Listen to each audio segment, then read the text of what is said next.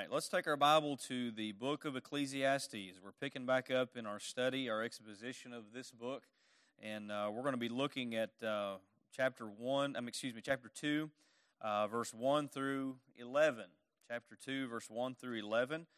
And uh, just to recap just a little bit, you recall how uh, Ecclesiastes is written by, most believe it to be Solomon. I would hold that position too, and I think we see a lot of parallels and connections to him, and he's known as the preacher, uh, the son of David, the king in Jerusalem, and uh, he seems to fit uh, the right the right details of who the author is. But he has uh, given us a really a, a, a, search of life, and what the conclusion is with life, as you see in the be, be very beginning, is that all is vanity and vexation of spirit. And he's going to come through several things that uh, have to deal with life and uh, teach us some things about those things, but I think it's important we understand that he is viewing the world from the lens of a sin cursed world, uh, a life that uh, has been ruined by sin. And uh, as we come through the whole of this book, we see a central theme and really the focus of the purpose of life. And so tonight we're going to look at what he brings out to us in these first 11 verses of chapter 2, and that is the vanity of pleasure. The vanity of pleasure. And so let's begin reading here, and then we'll come through the text together, and uh, we'll, we'll glean some things from it. Notice that Solomon says in verse 1 I said in my heart, Come now, I will test you with pleasure. Enjoy yourself. But behold, this also was vanity. I said of laughter, It is mad, and of pleasure, what use is it? I searched with my heart how to cheer my body with wine, my heart still guiding me with wisdom and how to lay hold on folly, till I might see what was good for the children of man to do under heaven during the few days of their life. I made great works. I built houses and planted vineyards for myself. I made myself gardens and parks and planted in them all kinds of fruit trees. I made myself pools from which to water the forests of growing trees. I bought male and female slaves and had slaves who were born in my house. I had also great possessions of herds and flocks, more than any who had gone had been before me in Israel, in Jerusalem. I also gathered for myself silver and gold, and the treasure of kings and provinces. I got singers, both men and women, and many concubines, the delight of the sons of man. So I became great and surpassed all who were before me in Jerusalem.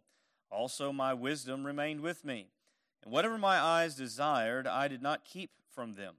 I kept my heart from no pleasure, for my heart found pleasure in all my toil, and this was my reward of all my toil. Then I considered all that my hands had done, and the toil I had expended in doing it, and behold, all was vanity and striving after wind, and there was nothing to be gained under the sun. Pleasure is a prominent aspect of human life, isn't it? Especially in this world. Now, Let's start with a question What is it that makes you happy or that pleases you? What is it that will truly satisfy your life to the fullest, to the point in which you would need nothing else? Think of that question for yourself. This question, maybe fill in the blank. For me to be happy, I need blank. What would you put in that blank? Well, I know what our kids would like. They always want a new toy, right? Anytime we're in the store and we go down the toy aisle, David always wants one of the cars or trucks. And he's got like a thousand cars or trucks. And I usually say, David, why do you want another car or truck? Don't you why don't you try something else? And he'll just say, I just need more trucks. I just need more cars. In his in his mind, he thinks that's what's going to make him happy. That's his desire, right? Most people have various answers to that question, what they'd put in the blank. For some, their answer would be more money would make me happy.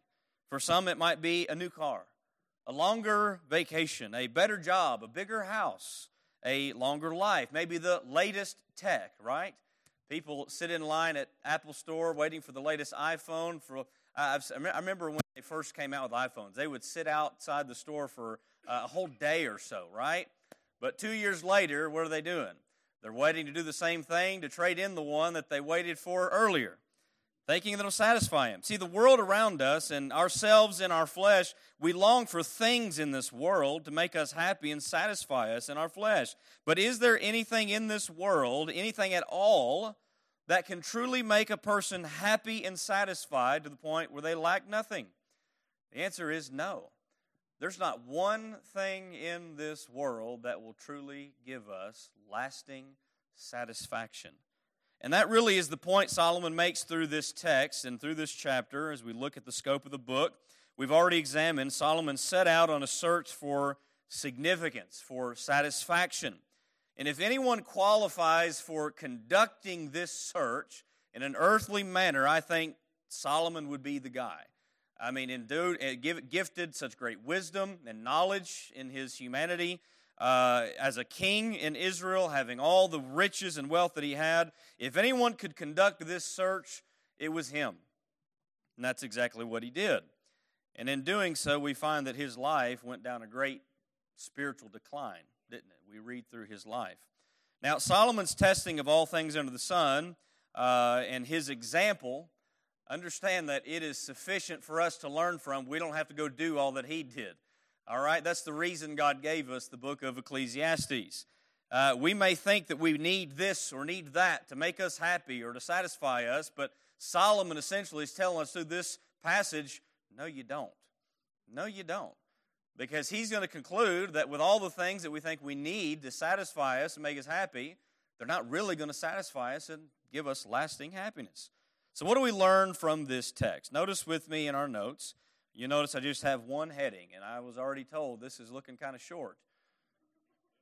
But you know my answer to that, right? Don't get too excited. I've got three subpoints. Solomon's pleasures left him empty.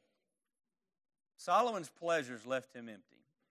And to be honest, I had a second point. It was going to include the next seven or eight verses, but I got too much, so I figured I'd be merciful. We're not going to go that far tonight. We'll just go through verse 11.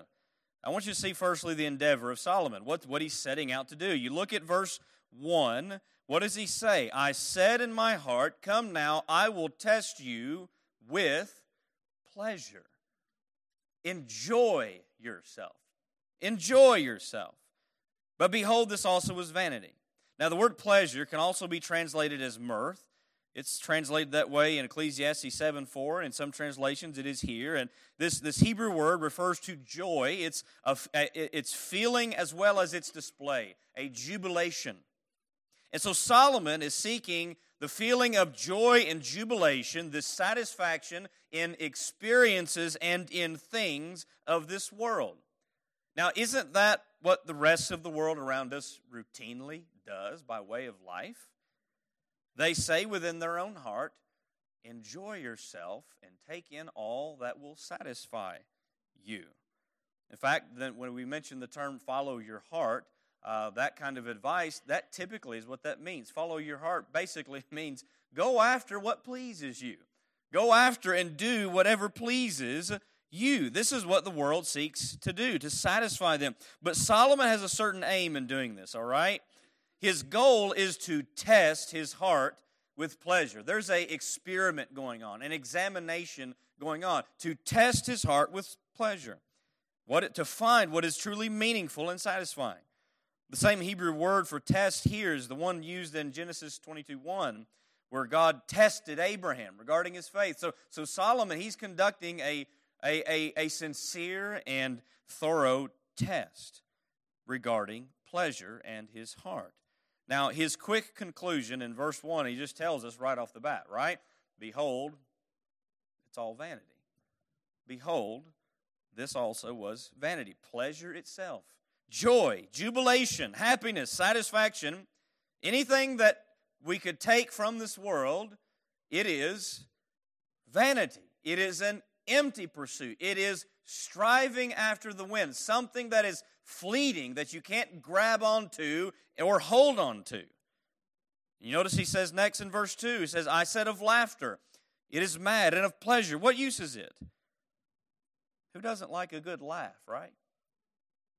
I, for one, love to laugh. In fact, you get around me long enough, I'm quite the jokester. I might even play a prank on you, and you weren't expecting the pastor to play a prank on you. I'll do it. You give me the opportunity. I love a good laugh. But even in laughter, is there really any lasting joy? Is there any lasting happiness and satisfaction? You ever heard a funny joke and the first time you heard it, it was just hilarious and got your giggles and you thought, man, that's just wonderful. It cheered you up. But does it have the same effect the second time you hear it? Or the third time you hear it? You ever heard a joke that somebody told you, but somebody else is going to tell you the same joke and you already know where they're going and you kind of have to pretend to laugh because you know it's I already know where this is going?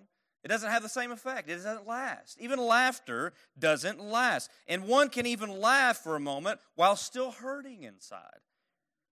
Proverbs 14 13 says, Even in laughter, the heart may ache, and the end of joy may be grief. Solomon says of laughter, it is mad. Laughter doesn't fix the pains of this sin cursed world, does it? A light-hearted approach to life is really foolish in view of the tragic realities of a fallen world. Then he goes on to say of pleasure in this same verse. Verse 2 I said, Of laughter it is mad, and of pleasure, what use is it? What use is it? And really, this is the question that has to follow all forms of pleasure in this world. What is it really? What does it actually do? What good is it? What good is it? The pleasure that he knew, it did not last. And so, therefore, laughter and pleasure do not permanently satisfy. Now, Solomon continues revealing his search in verse 3, and he says, Notice, I searched with my heart how to cheer my body with wine. My heart still guiding me with wisdom, and how to lay hold on folly till I might see what was good for the children of man to do under heaven during the few days of their life. Now, here's what I want you to see with this Solomon is seeking to use a substance in his testing of pleasure. Isn't this the prominent pursuit in our day? How many millions of people in this world give themselves to alcohol as a means of finding fulfillment in their life? Or, on the opposite side of that, as a means of making them forget that they don't have any other fulfillment. There's a two sided coin to that, right? Solomon sought how to cheer his body with wine. Now, understand, wine can be a joyous thing when used as God intended it. We read through scriptures, there is a balance of positive and negatives when it comes to this subject and issue. Solomon will say later in Ecclesiastes 9 7, Go eat your bread with joy and drink your wine with a merry heart, for God has already approved what you do. But at the same time, wine can be a very sorrowful thing and a very destructive thing when it is misused and abused. Solomon also wrote this Proverbs 20, verse 1 Wine's a mocker, strong drink is a brawler, and whoever is led astray by it is not wise.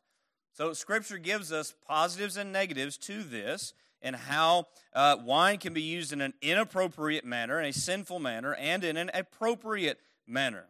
But here's the great problem we see in this matter. Many people in this world, what do they do? They look to a substance to satisfy their life. It doesn't just have to be wine, it could be drugs. People get hooked on drugs to try to satisfy their life. I'm not talking about just wine and, wine and uh, uh, drugs. I'm talking about food too.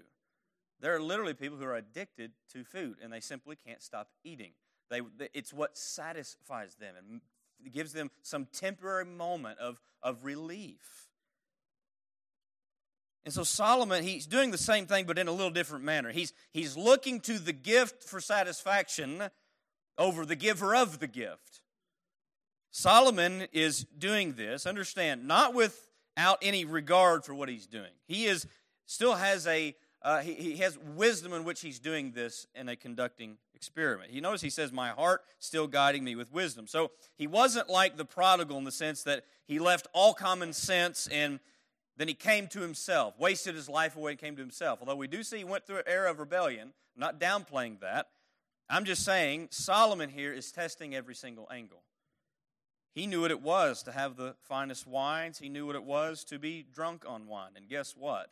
Neither of those uses of wine gave him real lasting fulfillment in his life. That brings me to letter B.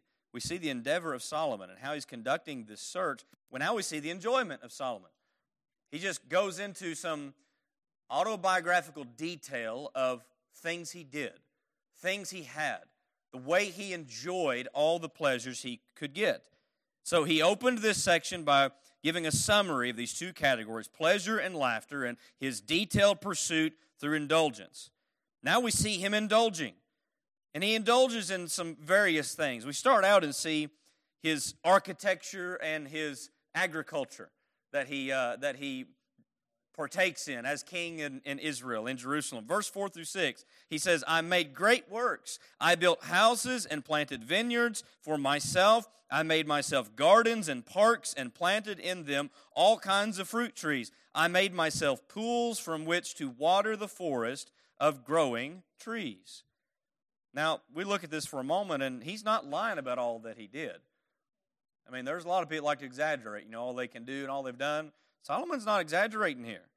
He really has done great works. We, we have a record of his life in First Kings. Let's go read just a portion, all right? Uh, you you got to read really the broad scope of his whole life and accomplishments, but for time's sake, we won't because there's a lot of detail here. But let me just read verse uh, 1 through 12 of chapter 7 in First Kings. Solomon was building his own house 13 years, and he finished his entire house. He built the house of the forest of Lebanon. Its length was 100 cubits, and its breadth 50 cubits, and its height 30 cubits, and it was built on four rows of cedar pillars with cedar beams on the pillars. And it was covered with cedar above the chambers that were on the 45 pillars, 15 in each row. There were window frames in three rows, and window opposite uh, and window opposite window in three tiers. All the doorways and windows had square frames, and window was opposite window in three tiers. You say, well, that's a lot of detail. This is showing how extravagant Solomon was. He made the hall of the pillars. Notice these different buildings he's making. Its length was 50 cubits, and its breadth 30 cubits. There was a porch in the front with pillars, and a canopy in the front of them. Verse 7 He made the hall of the throne where he was to pronounce judgment, even the hall of judgment. It was finished with cedar from the floor to rafters. He made house where he was to dwell, his own house where he's to dwell. In the other court of the hall was like workmanship. It was like of like workmanship. Solomon also made a house like this hall of Pharaoh's daughter, whom he had taken in marriage. All these were made of costly stones, cut according to measure, sawed with saws back and front, even from the foundation to the to the coping and from the outside to the great court. The foundation was of costly stones, huge stones, stones of 8 and 10 cubits, and above were costly stones, cut out according to the measurement and cedar. The great court had three courses of cut stone all around, and the course of cedar beams. So had the inner court of the house of the Lord and the vestibule of the house. That's just one brief description of his building and working. Several buildings that are mentioned here that he uses these, these, these, these, these uh, great materials. Uh, these structures were made of the best materials in his day. They were done with the best craftsmanship. And beyond just the immediate vicinity of Jerusalem, he built great works elsewhere as he rebuilt other cities throughout Israel. Second Chronicles 8, 1 through 6 will tell you about that. He's an architect. Built the house of the Lord, which was the glory of ancient Israel, the temple. Then you find, look, the vineyards in our text vineyards and gardens and parks with all kinds of fruit trees.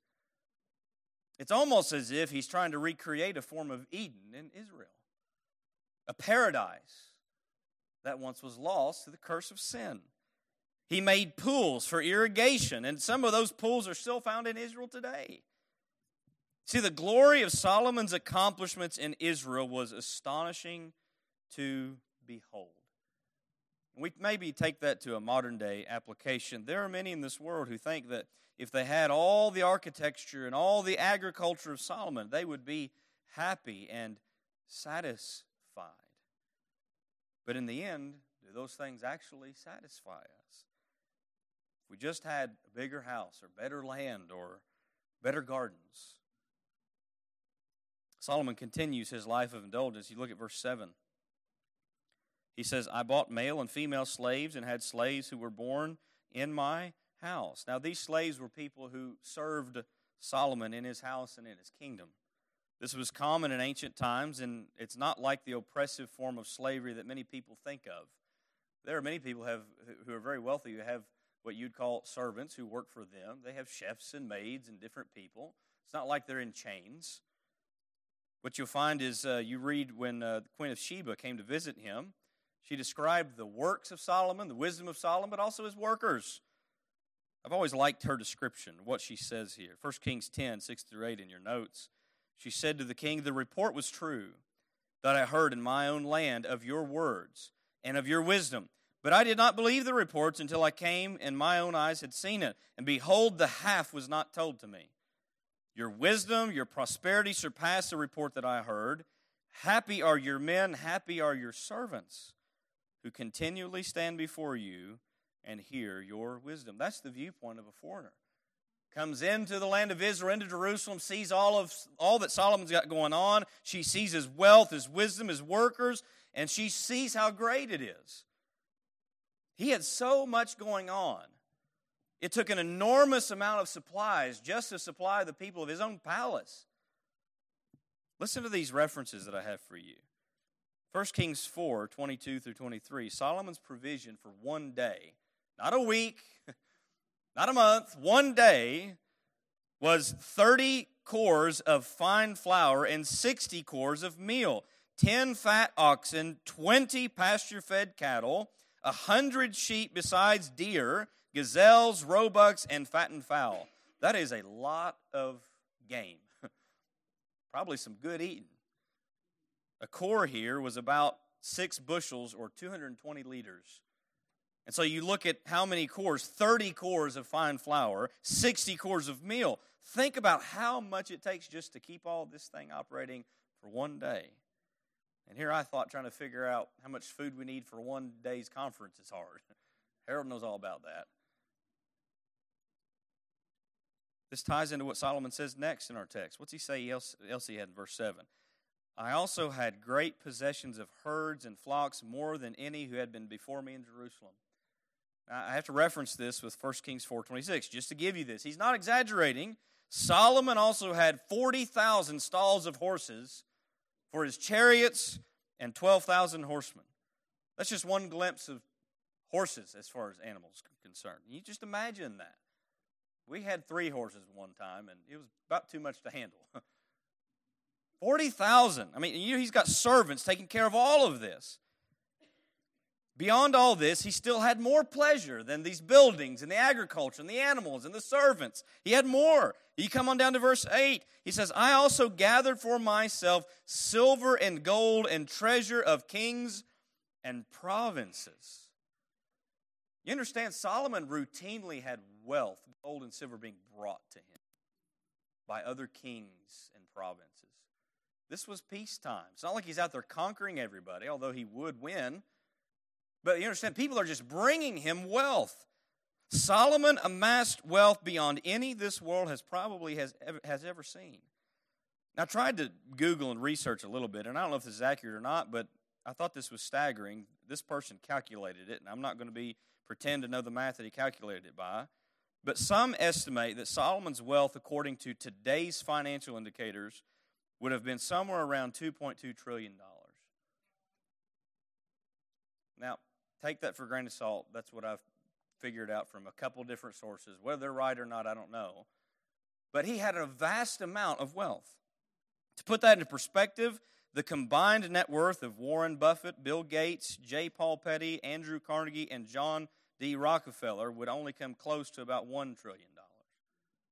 Probably less than that. Now, wouldn't you think that having such wealth such gold and silver. You have literally lacking nothing. Don't ever have to worry about anything financially wise. Don't you think that would satisfy a person forever? Did you know that many of the people who have won the lottery are the most miserable people in the world? And they have testified to such. They don't know what to do with all this money. Some even think it's a curse. Now, I'm not saying it's a curse to have wealth. There's nothing wrong with that. There's a biblical biblical means of having wealth and uh, doing that, all right? But the perspective here from Solomon is that I had all of this, and it doesn't truly satisfy you. Go on. Solomon goes on to say, I got singers, both men and women. He didn't have to wait for the latest album, he just bought the band. he bought them. Come in here and sing for me. He wanted to hear music get in here. He, he, he owns them, right? Next, he says he got many concubines, the delight of the sons of man. And we know a concubine in ancient time was a woman dedicated to sexual pleasure. That's essentially what they were used for.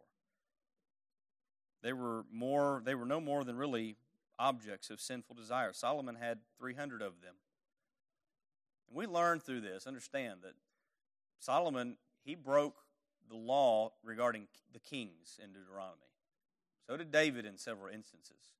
And he reaps what he sows down the line. So don't, don't think that God approves of this.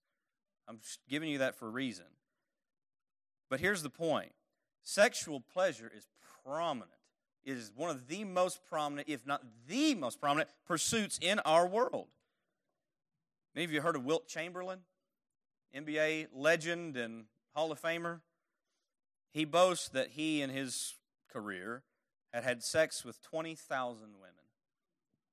20,000 women.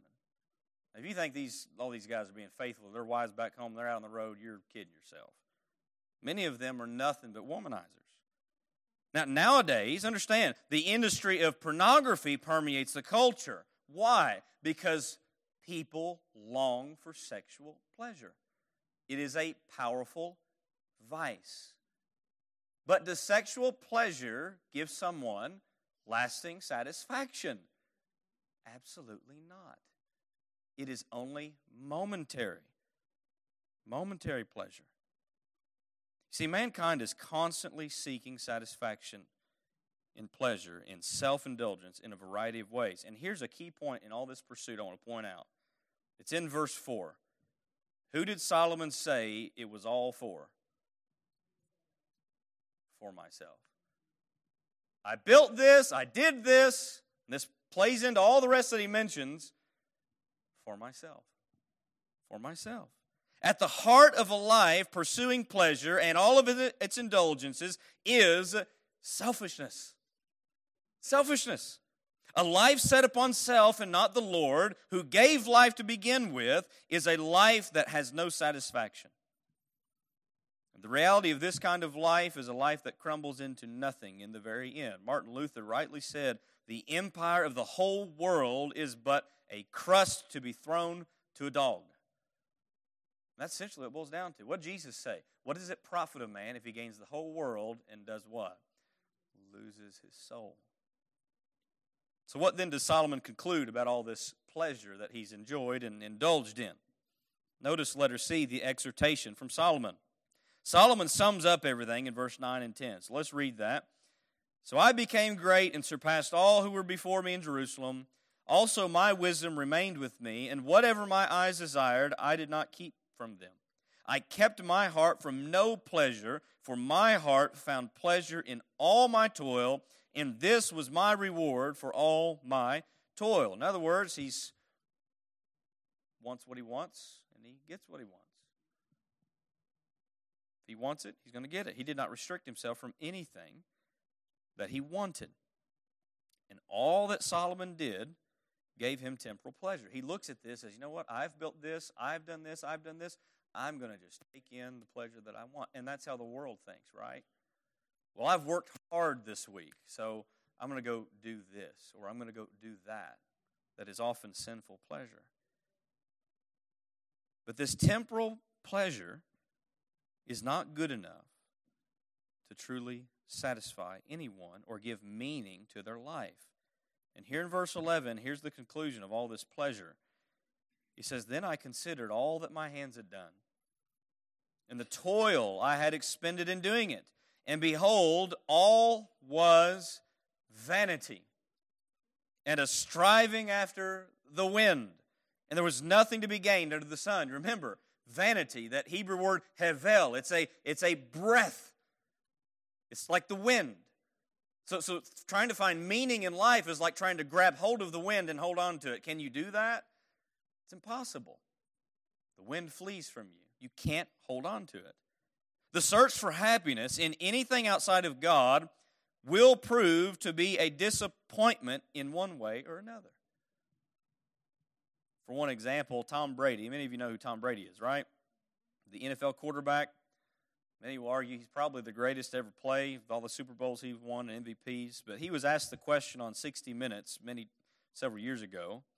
He says, "What do you do when you have everything you thought you ever wanted and it still isn't enough?" Now, Brady had already won his third Super Bowl, his second MVP. He's married to a supermodel. He has all this accomplishments, all this wealth. He's got everything he wants. Great success. And he responded and said, Well, he said, Why do I have three Super Bowl rings and still think there's something greater out there for me? I mean, maybe it's what a lot of people would say hey, man, this is what it is. I reached my goal, my dream, my life. So for him, he says, it's got to be more than this. I mean, this isn't it. This, this can't be all it's cracked up to be. The interview asked him, Well, what's the answer? Brady could only say, I wish I knew. What's the real answer to that question? I wish I knew. He doesn't know the answer. He doesn't know the answer to really where's it end? Where's it end? When does it stop? There's so many people in this life that have no clue. That they pursue everything in life and there's no true satisfaction in it. You see, those who have it all and have accomplished it all still have no true satisfaction. They're always wanting more. That's how our human mind and life works. We always want more. Scripture says the eyes of man are never satisfied. And our culture pushes this on us every day. It teaches us every day that we need something more to be satisfied, to make our life meaningful. The pleasures of this world are vastly advertised with an appeal of satisfaction, but are greatly deceiving. Greatly deceiving.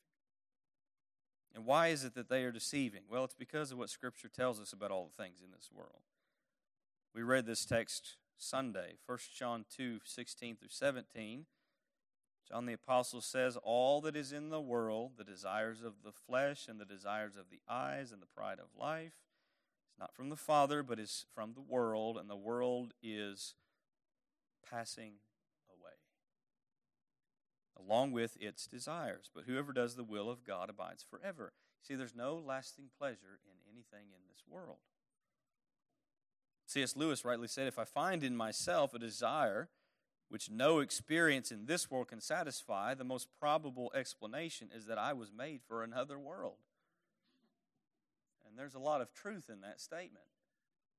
The reason you're not going to find any satisfaction here is because you weren't made to find satisfaction here. In the beginning, our satisfaction was to be in God, not in fruit that was forbidden. Do you remember how Satan tempted Eve? He lured her to think she needed this. And then ultimately, what happened in Eve's sight? It became appealing through her eyes. She thought, maybe I do need this. It was a deception. And here's the reality, Christian. Even us as Christians who know God, we, if we're not careful, can become discontent and disappointed with our status in life because our minds have been affected by the culture in this present world. When we lose sight of our own purpose and the intention of our life under the sun, we will think like the discontented world around us. We can be con- dis- become discontent with even the blessings God's bestowed upon us. How many things that in our life that we at one time prayed and begged to God for and He answered, but now we're moved on to something else? We kind of take those things for granted.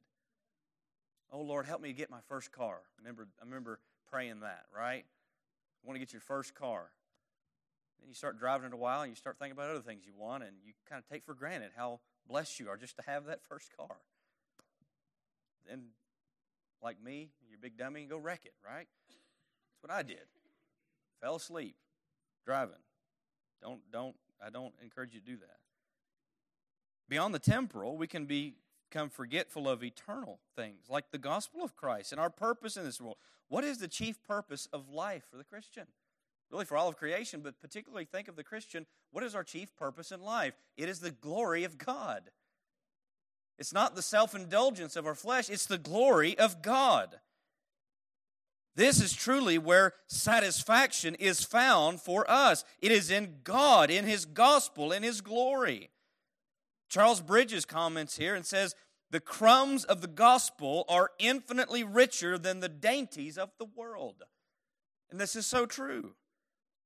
You see, it must be our heart's desire as Christians to pursue Christ above the pleasures that are available to us because the pleasures that are available to us, they're only deceptions. in light of the true things that matter. And we have a great example of a man who did this. His name was Moses. And I love the life account of Moses. I really do. But Hebrews gives us some insight. Hebrews 11, 24 through 25, we, re- we read, By faith, Moses, when he was grown up, refused to be called the son of Pharaoh's daughter, choosing rather to be mistreated with the people of God than to enjoy the fleeting pleasures of sin. Now, I love this because Moses, you understand that he was basically an adopted Egyptian. Growing up in an Egyptian's home, he had all the wealth and pleasure of Egyptians at his fingertips. All he had to do was just stay. But we know how the story goes. He got mad, murdered an Egyptian, he had to leave. God called him. Praise God for that. But based on how he was raised and where he was in Egypt, he had all at his fingertips. And here's what he says He chose rather to be mistreated with the people of God than to do something specific, than to enjoy the fleeting pleasures of sin. Because that's the reality of all of these pleasures of sin. They all are fleeting. You enjoy sin for a moment, but then it's gone, you're miserable for enjoying that sin. Why is that? Moses chose the right path of following the Lord. Why do you do that? Because the Lord is greater. And the pleasures with the Lord are greater than any pleasure this world could ever offer you. David said this in reference to his life, but also there's a, there's a tie to Christ and prophecy. But Psalm 16 11, he says, You make known to me the path of life. In your presence there is fullness of joy. At your right hand there are pleasures forevermore. You understand that there is nothing in this world that can even come close to comparing to the joy that Christ gives to his people. Nothing. Now, the world would have us think, you need this, you need this. We need to think, no, we don't, no, we don't. We have Christ.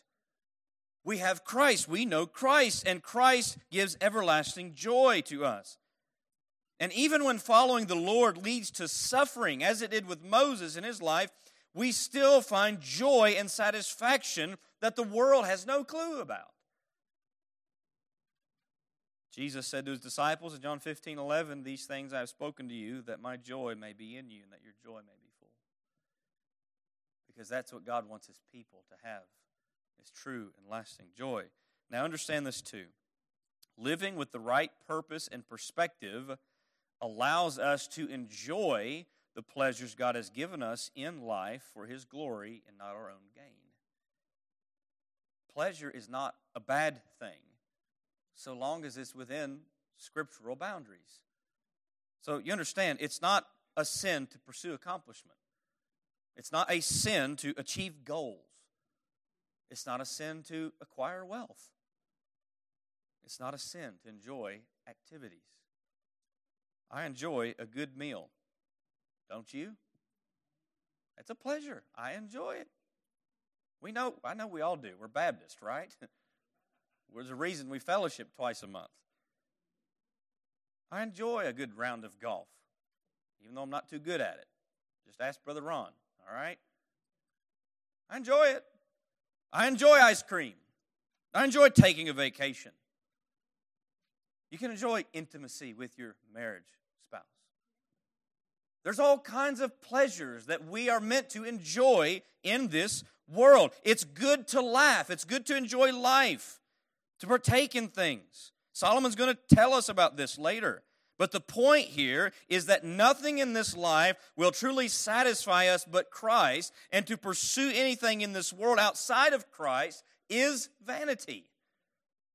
Pleasure without Christ is vanity. And if it's sinful pleasure, it's death. That's why the psalmist said in Psalm 119, 37, Turn my eyes from looking at worthless things and give me life in your ways. We're so tempted to get caught up in worthless things, vain things, because that's what the world around us likes to do. This is how Paul describes the world around us the sinful people in the world. He calls them lovers of pleasure rather than lovers of God. You under, there, there's, a, there's a demand upon every human in this world to love God. But they don't. They love pleasures instead of God. The Christian is to be the opposite. Because if you and I aren't, aren't careful, there are many pleasures in this world that can bring great damage to our lives. You start getting drunk in your life, expect disappointment and damage and destruction. Don't do it. You start indulging in pornography, be aware. That'll take you down. You talk, you talk about anything, you start gambling and all that sort of thing, you can become addicted to that. Charles Bridges rightly said, one pleasure might bring a thousand woes, and he's right. God's people must have the right purpose and perspective of what true pleasure really is. And that is found in Christ and through him. So Solomon had all these pleasures we could think of in this world. And yet his conclusion with all of them is this was vanity. So the question for us is do we want to live our lives in the vanity of pleasure? Of course not. Then we must live our life in Christ and for Christ. And when we live in this manner, there are many pleasures that we can enjoy to the glory of God. To the glory of God. So I pray that's a good challenge for us. And uh, this text really brings to light a lot of things that we see just in our world. So many people just need to see there's no true lasting pleasure outside of Christ. And the only way they'll ever come to know that is through the gospel of Christ. We've got to be we've got to be the light of the gospel in this dark dark sinful world.